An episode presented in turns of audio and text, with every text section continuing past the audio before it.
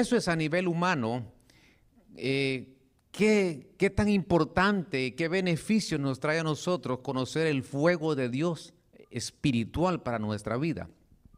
Y vamos a leer algunos versos que nos van a ayudar a nosotros a comprender cuáles son esos beneficios y qué involucra esa, esa bendición del fuego de Dios en nuestra vida. Vayamos a la escritura. Hay, un, hay una base que quiero trasladarle en Deuteronomio capítulo 4, 33. Este verso que interesante dice, ¿existe otro pueblo que haya oído la voz de Dios hablando de en medio del fuego, como tú la has oído y que haya seguido viviendo?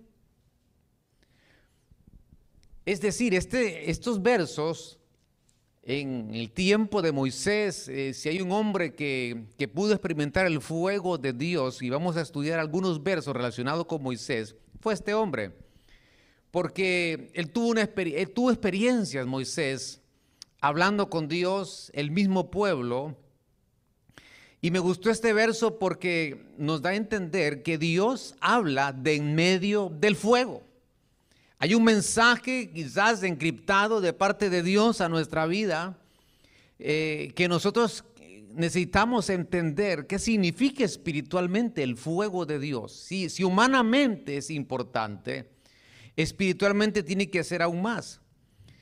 Existe otro pueblo que haya oído la voz de Dios. Es decir, la voz de Dios se, la podemos escuchar en medio del fuego. A través de ese fuego el Señor nos habla. A través, claro que el Señor nos habla de muchas maneras y, el Señor nos viene hablando de muchas formas, dice su palabra. Pero el fuego tiene algo especial, un mensaje, la voz de Dios hablándonos Veamos algunos versos. El primero que quiero darle está en Éxodo capítulo 3, verso 2. Leamos estos pasajes. Y se le apareció el ángel del Señor, eh, le puse entre paréntesis Cristo, era como una, era una teofanía del Señor, del Hijo en el Antiguo Testamento. Se está refiriendo a quién? A Moisés. Y se le apareció el ángel del Señor en una llama de fuego en medio de una zarza. Y Moisés miró y aquí la zarza ardía en fuego y la zarza no se consumía. La historia de este, de este hombre de Dios sale de, de Egipto, por supuesto, sale huyendo, llega al desierto y ahí se le revela el Señor y se le aparece.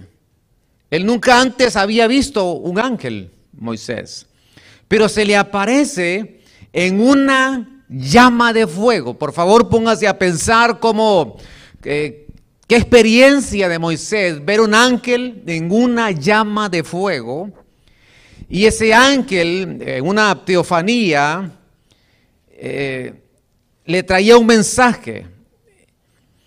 Ahora, mire qué interesante porque en ese momento Moisés recibe una visión de Dios. Él jamás pensó que, que de pronto estando en los palacios de Faraón, siendo hijo de la hija de Faraón, siendo guardado de ahí de las, de las aguas del Nilo, porque la Biblia dice, bueno, Moisés significa sacado de las aguas. Y la, la, la mamá, para proteger a ese niño hermoso, porque, amado hermano, ¿Cuántos sabemos que nuestros hijos son hermosos? Aunque se parezcan a nosotros. Le damos un aplauso al Señor. Mire, esto es para que no se me vaya a dormir. No sé por qué se ríe, pero bueno. Entonces, era hermoso, dice la Biblia Moisés. Y esa arquía la, le ponen asfalto y le ponen brea por dentro y la brea por dentro es como un repelente contra los insectos y, así preparan esa arquilla y ahí colocan a ese niño eh, llamado Moisés, por fuera le ponen ese eh, asfalto que es como un petróleo crudo y eso permitía hacer algo que le iba a proteger de los cocodrilos, porque había un cocodrilo muy famoso ahí en el Nilo, y de alguna forma, ¿qué cosas? Esa brea y ese asfalto le iba a proteger a ese bebé de esos insectos y de ese cocodrilo en el río Nilo. Es maravilloso que nosotros entendamos como padres que el Señor tiene una promesa para nuestros hijos. Es importante que nosotros, a pesar que, que nuestros hijos pueden estar, quizás no, están contigo hoy, pero Dios tiene una promesa para ti, para, como padre, como mamá, y nosotros le creemos al Señor. Moisés crece, se desarrolla, él crece con una identidad, eh, eh, digamos, equivocada, ap- aprende la cultura egipcia, pero no era egipcio, hasta que él se desarrolla y crece y se da cuenta que, que él no es un egipcio, que él es un hebreo. Pero el Señor tenía todo preparado. Ahí la hija de Faraón, ese, un día, en ese día, llegó a la ribera del río y no piense que fue una casualidad, sino que el Señor estaba en este asunto, la impulsó para que fuese ese día a, quizás a pasear a la orilla del río Nilo y ahí encuentra a Moisés y desde que lo vio, lo vio hermoso, lo saca de ahí, se lo lleva al palacio, lo educa y crece con una identidad que no era la de él. Ahora sale huyendo, llega al desierto y el Señor tenía un propósito con Moisés y ahí se le manifiesta en una llama de fuego y le habla. Ahora, mire qué, interesante, porque Deuteronomio 33, 16 dice, y con las mejores dádivas de la tierra y su plenitud, y la gracia del que habitó a dónde? En la zarza. Entonces, Éxodo 3.2 dice que era un ángel en una llama de fuego en medio de una zarza. Deuteronomio 33, 16 dice que hay una gracia que habitó en la zarza. Venga sobre la cabeza de José y sobre la frente de aquel que es príncipe entre sus hermanos. Entonces aquí vemos que hay una manifestación en el fuego, en esa zarza. Y no cabe duda que era la gracia de Dios. Amado hermano, la gracia de Dios nos hace un llamado a nuestra vida. Estamos aquí porque su gracia nos llamó. Estamos aquí porque no, es, no lo merecíamos. La gracia es lo- un ejemplo práctico de la gracia es aquel que alguien eh, de pronto nos dice, le, bueno, cuando alguien nos dice en nuestro país, le cuido el carro y uno al final le tiene que dar algo, perfecto. Otros de pronto no nos cuidan el carro, pero igual queremos darle algo y, tenemos misericordia. Pero ¿qué pasa si de pronto llegas y el carro está rayado y alguien lo raya con un clavo y de pronto uno mismo le, le da el dinero a esa persona? Mira, y uno dice, pero no me lo merezco. Eso es la gracia de Dios. Porque cada uno de nosotros hicimos méritos para no merecerlo. Pero qué bendita la gracia de Dios que nos escogió, que nos salvó y nos va a santificar hasta su venida. La gracia de Dios estará con nosotros de principio a fin, en cada una de las etapas del Padre, del Hijo y del Espíritu Santo. Y vemos cómo la gracia se manifiesta en Moisés y le hace un llamado, un hombre con imperfecciones, se le manifiesta en una llama de fuego y, esa zarza era la gracia del Hijo que le estaba llamando para darle una visión.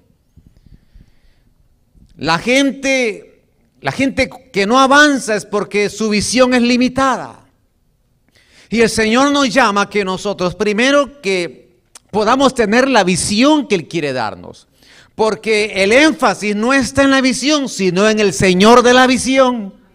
Y es Él el que la ha dado a tu vida. Le damos una ofrenda de palmas al Señor. Él es el énfasis, el que la dio, el que la ha dado. Por eso es importante que nosotros hablemos de lo que vemos y nosotros no podemos ver como todos miran. Aún las situaciones difíciles que nosotros vivamos, nuestra, nuestra percepción y nuestra visión es muy diferente a la visión que tiene el mundo cuando pasa por situaciones en su vida. Eso solamente es para aquellos que hemos recibido la visión de Dios, de tener una, la mirada de Él, de, de aquellos que podemos hablar de lo que hemos visto lo que hemos oído. Ahora, le llama, en medio de esa zarza se le manifiesta el fuego. Y en el verso 4 dice, cuando Jehová vio que él se acercaba, para mirarlo llamó desde en medio de la zarza. Él ahora escucha la voz, diciéndole a Moisés, Moisés, siempre que el Señor menciona dos veces algo, hay que darle mucha importancia en la Biblia. Moisés, Moisés, y él respondió, heme aquí. Verso 5, Dios le dijo, no te acerques aquí, quita la sandalia de tus pies, porque el lugar donde tú estás, tierra santa es. Número uno, la llama de fuego. El fuego nos habla que el Señor nos llama por su gracia para darnos su visión. Número dos, el fuego también, hay una, hay una enseñanza aquí encriptada, porque en el fuego, en esa llama, en esa zarza, por favor quiero que piense esto, una zarza es un arbusto, no es, no es un árbol con una forma definida, hay árboles que, tienen bonita apariencia, pero una zarza sin embargo, en la zarza estaba ahí el fuego. Eso significa que no importa nuestro origen. Algunas veces de los que menos pensamos y creemos se mueve el fuego de Dios. Algunas veces de aquellos que creemos que no hay nada de Dios en sus vidas porque los miramos y la apariencia, juzgamos por la apariencia, aún no nos equivoquemos porque puede haber el fuego de Dios moviéndose en ellos. Porque al final el Señor usa al que Él quiere usar. El Señor levanta al que Él quiere levantar. El Señor derrama de su presencia a quien Él quiere. No importa estratos sociales, color de piel, apellido, lugar de nacimiento. Dios es Dios. Y en su bendita soberanía y voluntad, Él quiere usarte, Él quiere que seas un instrumento para su gloria. Él quiere que seas un vaso de honra para Él y un vaso que esté capacitado y dotado con el fuego de Él. Le damos una prenda de palmas al Señor.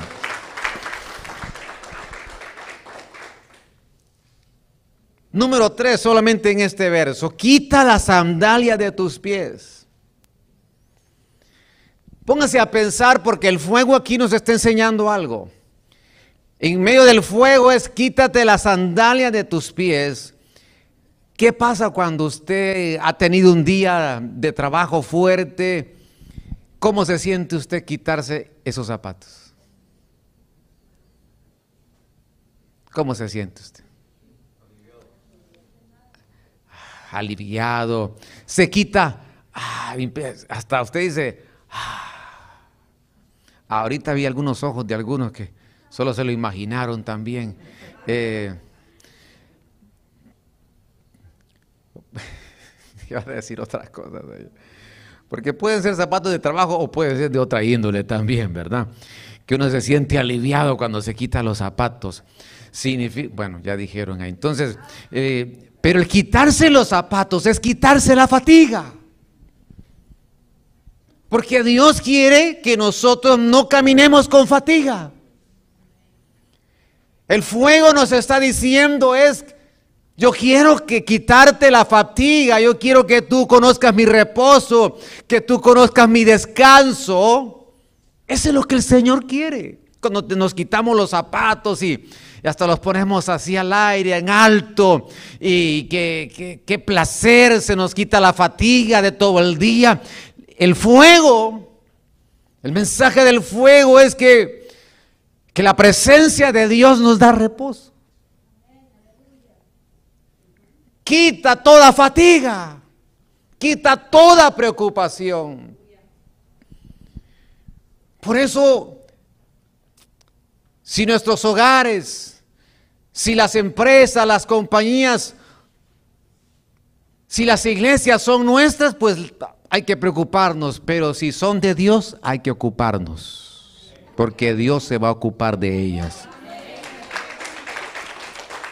Si ese hogar es del Señor, el Señor va a trabajar en ese hogar.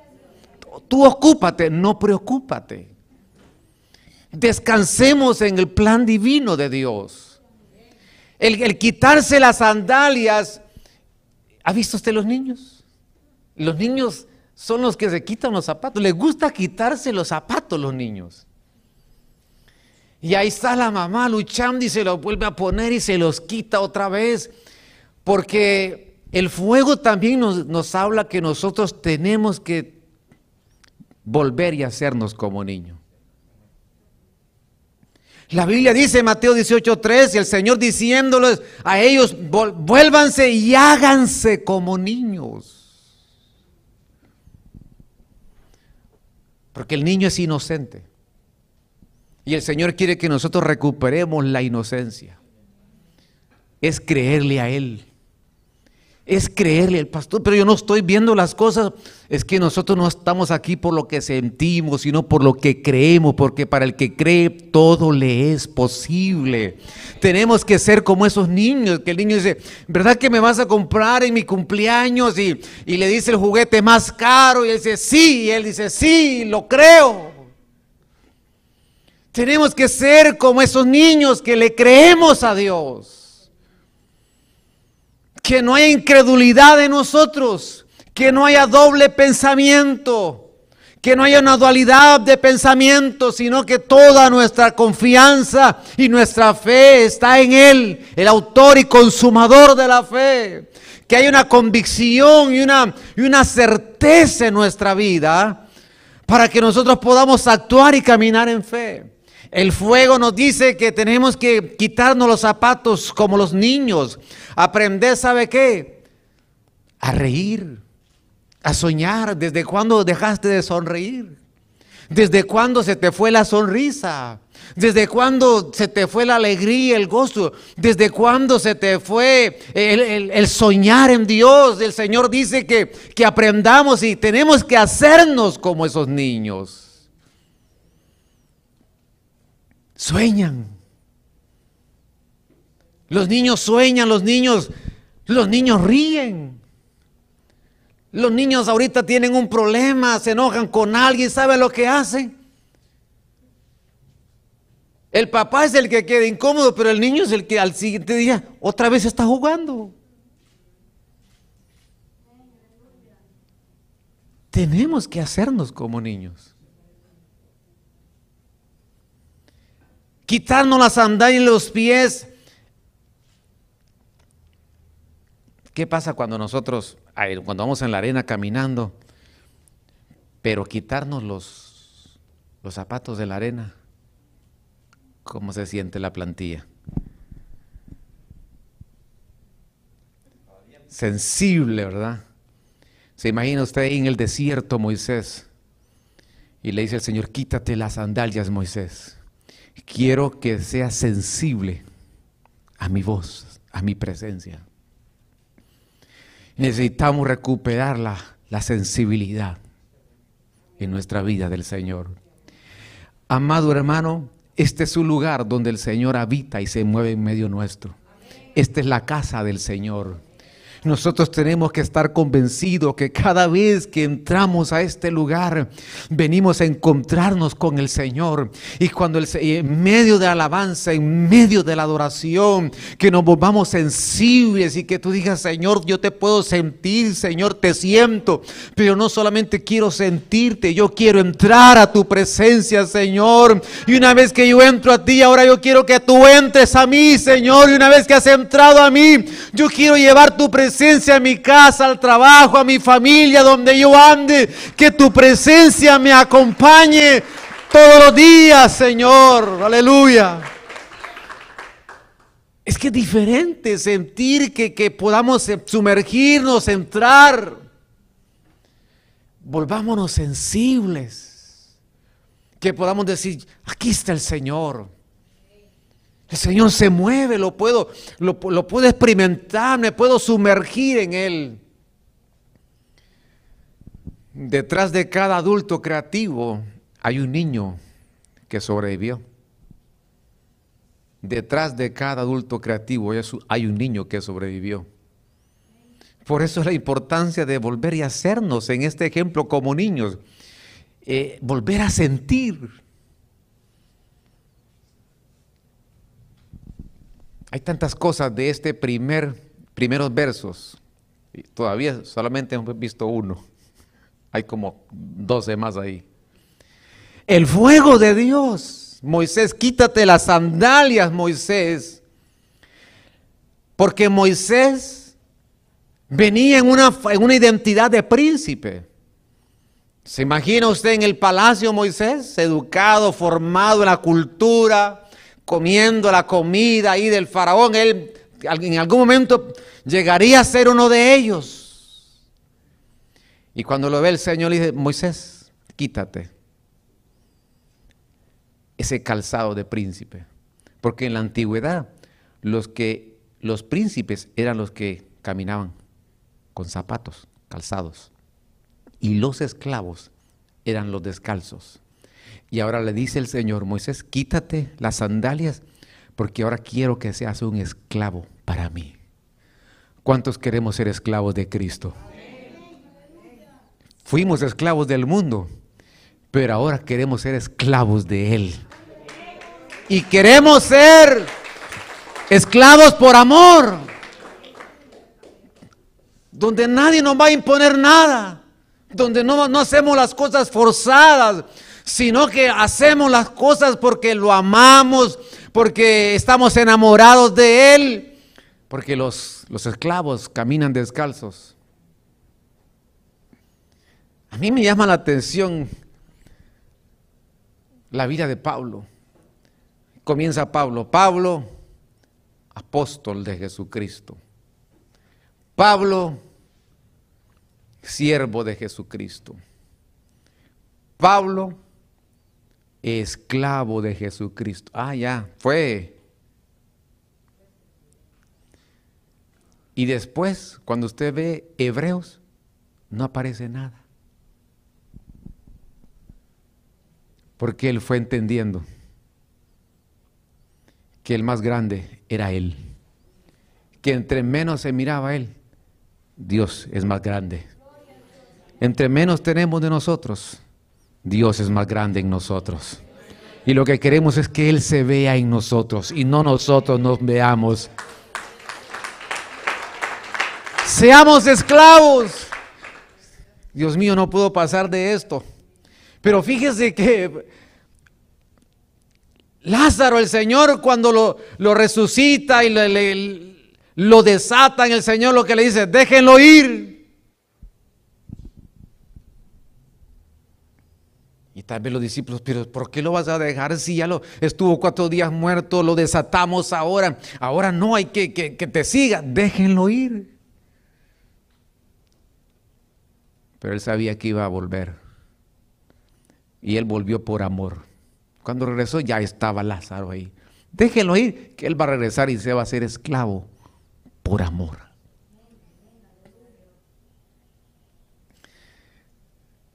¿Qué, qué cosas más preciosas nos, nos enseña el fuego de Dios en nuestra vida? Sigamos. Hechos capítulo 2, verso 3. Luego vieron que algo parecido Está hablando del derramamiento del Espíritu Santo. Luego vieron que algo parecido a llamas de fuego se colocaba sobre cada uno de ellos. Entonces ya hemos mencionado el Espíritu Santo con ellos, se los enviaré un, eh, un consolador. El Espíritu Santo estará con vosotros. Cuando Él sopló, Espíritu fue dentro de ellos y ahora venía el ser revestidos, el fuego del Espíritu Santo sobre ellos. Luego vieron que algo parecido a llamas de fuego se colocaba sobre cada uno de ellos. Qué impresionante esto. En ese aposento alto. Qué... Por favor, imagínese usted en un aposento alto esas vidas con un derramamiento, porque los hechos son los hechos del Espíritu Santo. Y que esa experiencia, el que está narrando, dice, yo vi como una llama de fuego, hablando del mover del Espíritu Santo, y dice el verso 4, todos fueron llenos. Ahí no se quedó nadie sin ser lleno, todos fueron llenos del Espíritu Santo y comenzaron a hablar en distintas lenguas. Como el Espíritu les daba que hablasen. Quiero relacionarlo con jueces capítulo 7, verso 16, porque ahí llegaron estos 120, eran más, se fueron impacientando, algunos dudaron quizás la promesa del Padre, al final se quedan estos 120, le creen al Señor esa promesa del Padre y están ahí buscando al Señor siendo perseverantes y de pronto viene una llama de fuego que lo llena, empiezan a hablar un lenguaje que nunca antes habían hablado y empiezan a hablar lenguas del Espíritu. Impresionante.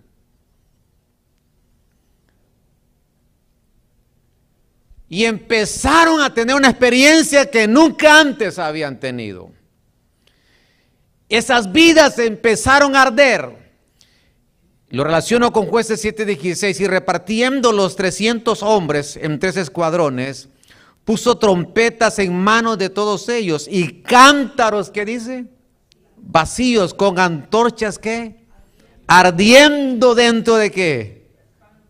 Esos cántaros somos nosotros que el Espíritu Santo está derramando sobre nuestra vida, sobre esta casa. ¿Sabes para qué? Para que podamos arder en Él, para que seamos creyentes, que podamos arder, para que seamos creyentes fogosos, para que seamos creyentes con esa vida del Espíritu Santo. Qué maravilloso es recibir, qué maravilloso es venir como un cántaro, pastor, yo estoy vacío, pues eso necesita el Señor, cántaros vacíos. Esa es tu vida es mi vida que hoy el Señor está derramando el fuego de su Espíritu Santo sobre nosotros que somos esos cántaros y queremos arder en el fuego del poder de Dios en nuestra vida. Esos cántaros en el tiempo de, de Gedeón. Antorchas ardientes dentro de esos cántaros. Así tiene que ser la vida del creyente.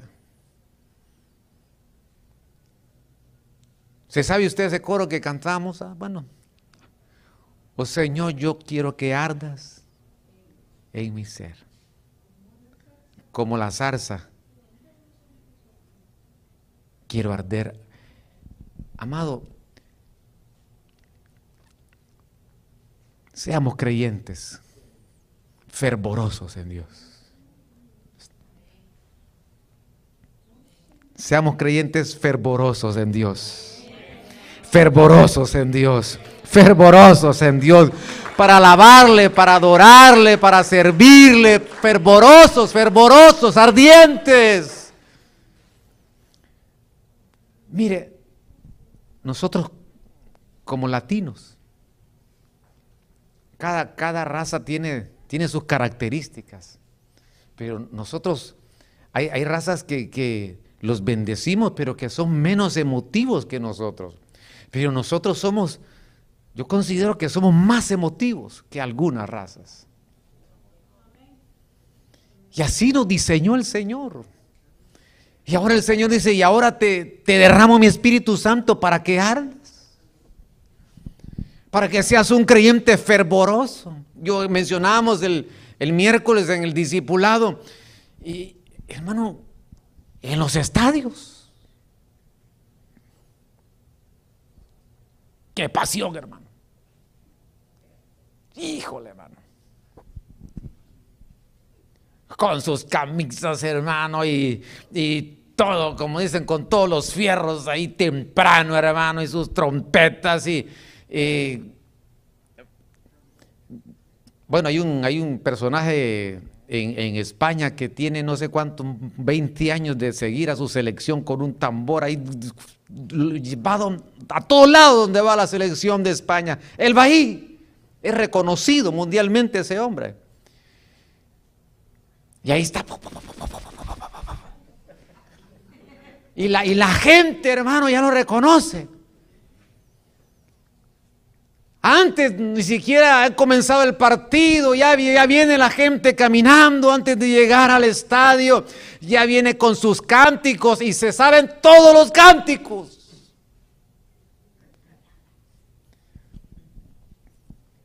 Y quiero decirle esto, practican.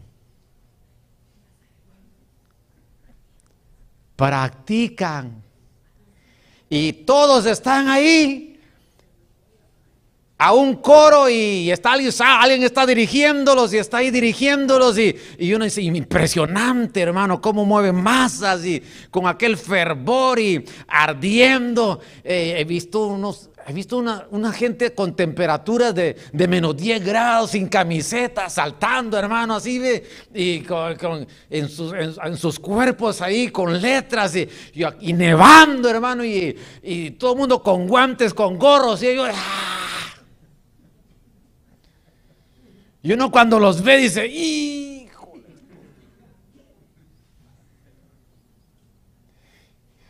Y el fuego de Dios en nuestra vida ¿No cree usted que debemos de ser fervorosos, ardientes en la presencia del Señor?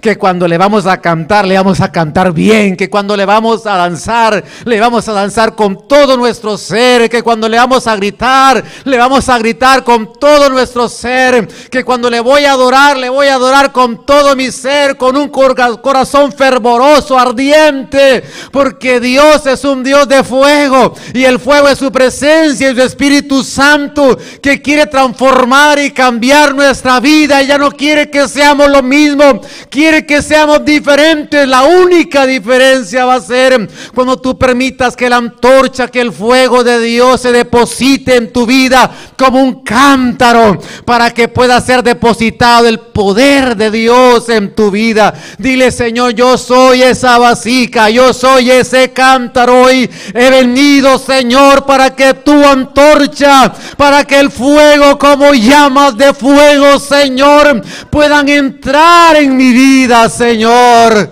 Dele una ofrenda de palmas al Señor.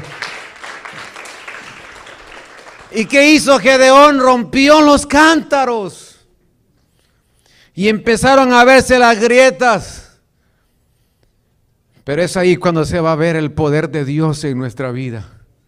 No nuestras grietas, sino que se va a manifestar, va a salir el poder de Dios en cada una de esas grietas que tenemos. Y se va a evidenciar el poder de Dios a pesar que somos cántaros. Hay que arder. Hace años, hace años, no sé si aquí está Alberto, está mi esposa aquí, quieren, pero hace años yo le mostré un video de alguien que estaba ahí, el tiempo de la ofrenda. No sé si se acuerdan ustedes. Pero les puse un video ahí, al tiempo de recoger la ofrenda, y, pasó un hermano ahí la ofrenda, y, y, pum, con la mano así, lo, hermano, y la alabanza y él ahí ofrendando, desde ahí, porque hay gente que recoge la ofrenda de diferente manera, ¿verdad? Aquí lo hacemos aquí, pero hay lugares que la gente pasa y él pasaba al frente, hermano, y danzando, y, ¿qué, qué, qué actitud.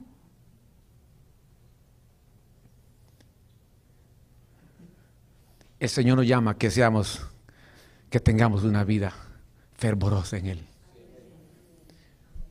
Todo este año, en 18 meses, nos han, tomado la temperatura como nunca antes. Nunca antes nos habían tomado tanta la temperatura.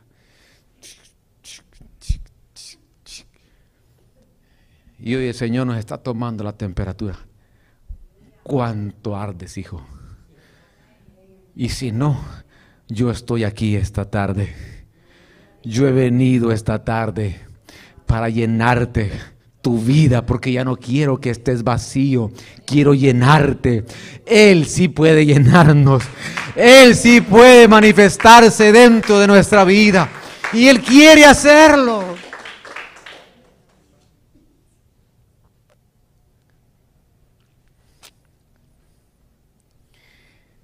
Fuego para arder.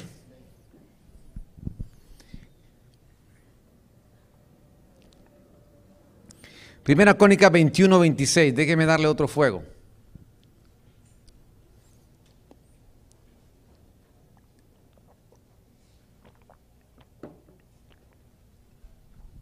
David edificó ahí un altar a Jehová y ofreció holocaustos y sacrificios de paz.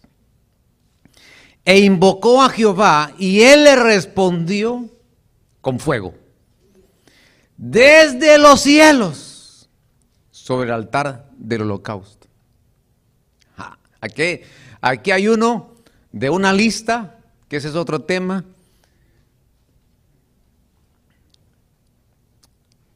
de hombres de Dios que vieron descender fuego del cielo. ¿Sabe por qué es importante esto? Porque vino un personaje que se llama el anticristo, y él va a hacer descender fuego del cielo. Tenemos que estar familiarizados nosotros con el fuego de Dios. Porque cuando la gente vea a ese personaje, va a decir, wow, van a ser engañados, ver descender fuego del cielo. Pero el Señor quiere que nosotros nos familiaricemos con ese fuego. Y aquí David Usted conoce la historia, David hace un censo, iba a una batalla. Nunca antes David quiso contar cuántos soldados tenía, pero en ese momento de forma equivocada David se sintió como con el ego dijo, a ver, quiero contar cuántos tenemos acá, cuántos somos. Y eso no le agradó al Señor. Porque lo demás, la victoria de David, eran porque el Señor se las había dado. Porque no es con espada ni con ejército, sino con su Santo Espíritu. Y eso le ofendió al Señor porque vio que David estaba confiando en la cantidad y en el número de personas.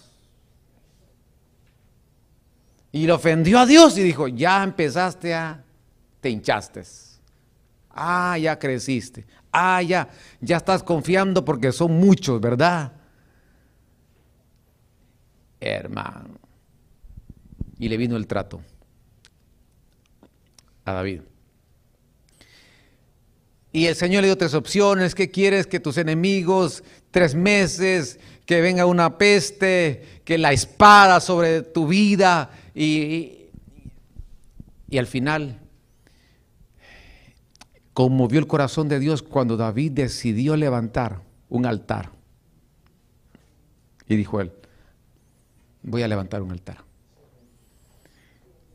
En esa en ese lugar y ahí cuando él levanta el altar desciende fuego de arriba. Entonces cuando descendía fuego de lo alto, eso significaba que era aceptada la ofrenda. Ese fue el problema de Abel y Caín, que Caín no vio el fuego y Abel sí, de alguna manera, aunque no lo menciona, se sabe porque en el tiempo eso era la señal de que la ofrenda era aceptada y descendía fuego.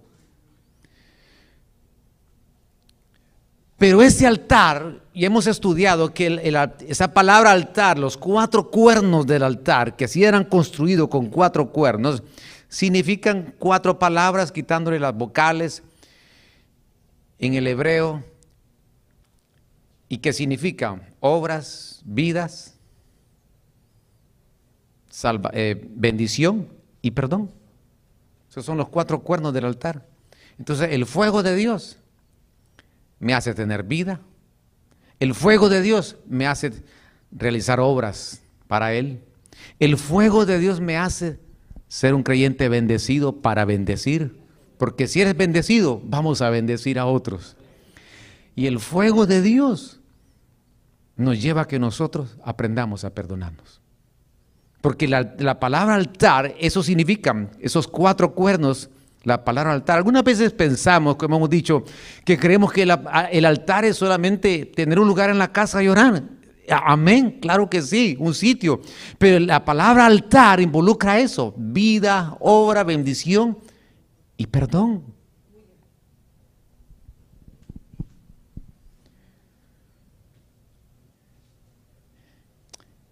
Y el Señor nos ha perdonado. El Señor nos ha perdonado. Mucho. Y ahora dice el Señor, ahora tú vas a perdonar, así como yo te he, como yo te he perdonado.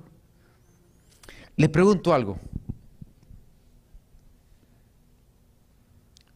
Por mucho que alguien nos haga algo, me parece a mí que no ha sido más de lo que nosotros le hemos hecho al Señor.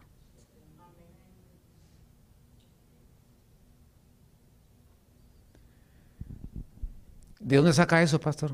Bueno, ahí está la Biblia. Hay un ejemplo encriptado. No, lo voy, no vamos a los pasajes por el tiempo, pero hay unos pasajes. ¿Recuerda aquel hombre que le debía, que, que él debía y que le fue a rogar a su Señor? ¿Se acuerdan? Ten misericordia, perdóname, mira, que no puedo pagarte. Y él, lo que él le debía, en, el, al cambio actual en dólares eran 200 millones de dólares.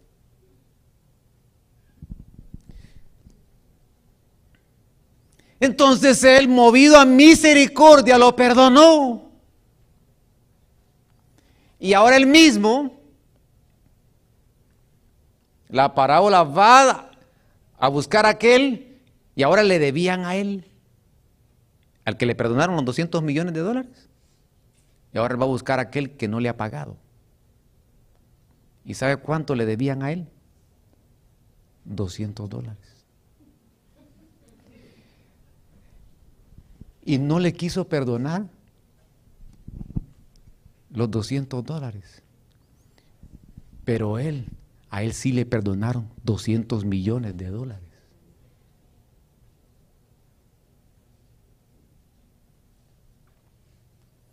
si Él nos ha perdonado tanto?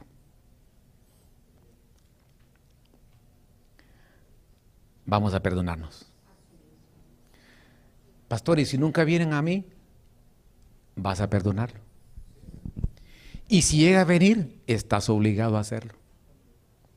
Hasta me voy a tomar este vaso de agua ahorita.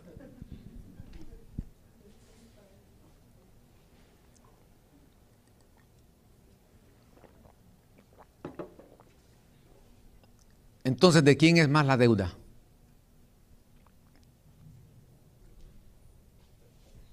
De nosotros. ¿A quién nos perdonaron más? A nosotros. El fuego de Dios. Yo sé, mire, aquí me voy a quedar. Hay otras cosas preciosas ahí, otro día. Pero el fuego de Dios, no, cabe duda que el fuego de Dios, porque para, para perdonarnos, tiene que ser por el fuego de Dios. Tiene que ser la presencia de Dios. Tiene que ser porque humanamente, hermano. Uno dice, pues este, este no, no, no solo merece, sí, no se lo merece. Pero tampoco nosotros lo merecíamos. Por eso el fuego de Dios nos da un cambio en nuestra vida. Nos hace ser diferentes, nos hace ser distintos. Y a la humanidad el fuego lo cambió. El fuego de Dios, que es algo espiritual, que es algo eterno en nuestra vida. Yo quiero que usted se vaya poniendo en pie, por favor. Me ayuden acá, por favor, hijos porque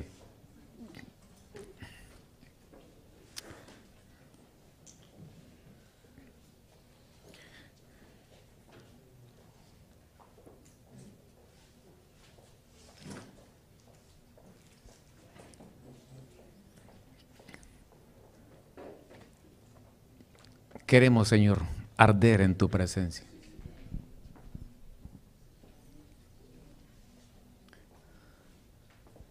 Queremos arder, Señor. No queremos ser, no queremos ser creyentes fríos. No queremos, Señor. Queremos ver tu manifestación en nuestra vida, Señor. Usted comience a hablar con Dios esta tarde, ahí no está. Y nos van a ministrar aquí un momentito. Porque hoy he estado orando para, para esta tarde. Yo le estaba diciendo, Señor, tú no has cambiado, Señor. Es tu fuego que hace la diferencia, Señor. Es tu fuego que nos hace dóciles, que nos hace sencillos, que nos hace volver a reír, que nos hace volver a, a tener confianza, Señor, que nos hace a ser sensibles, a sentirte, Señor. Es el fuego de Dios que nos hace hacernos como niños y recuperar la inocencia y volvernos esclavos.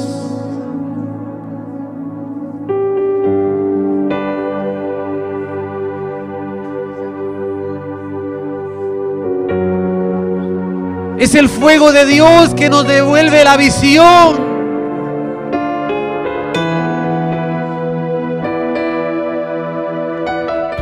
Gracias por habernos acompañado. Esperamos que la administración de la palabra haya sido de bendición para tu vida. Si no tienes dónde congregarte, te invitamos a que nos visites. Para más información, llámanos al 915-502-1252.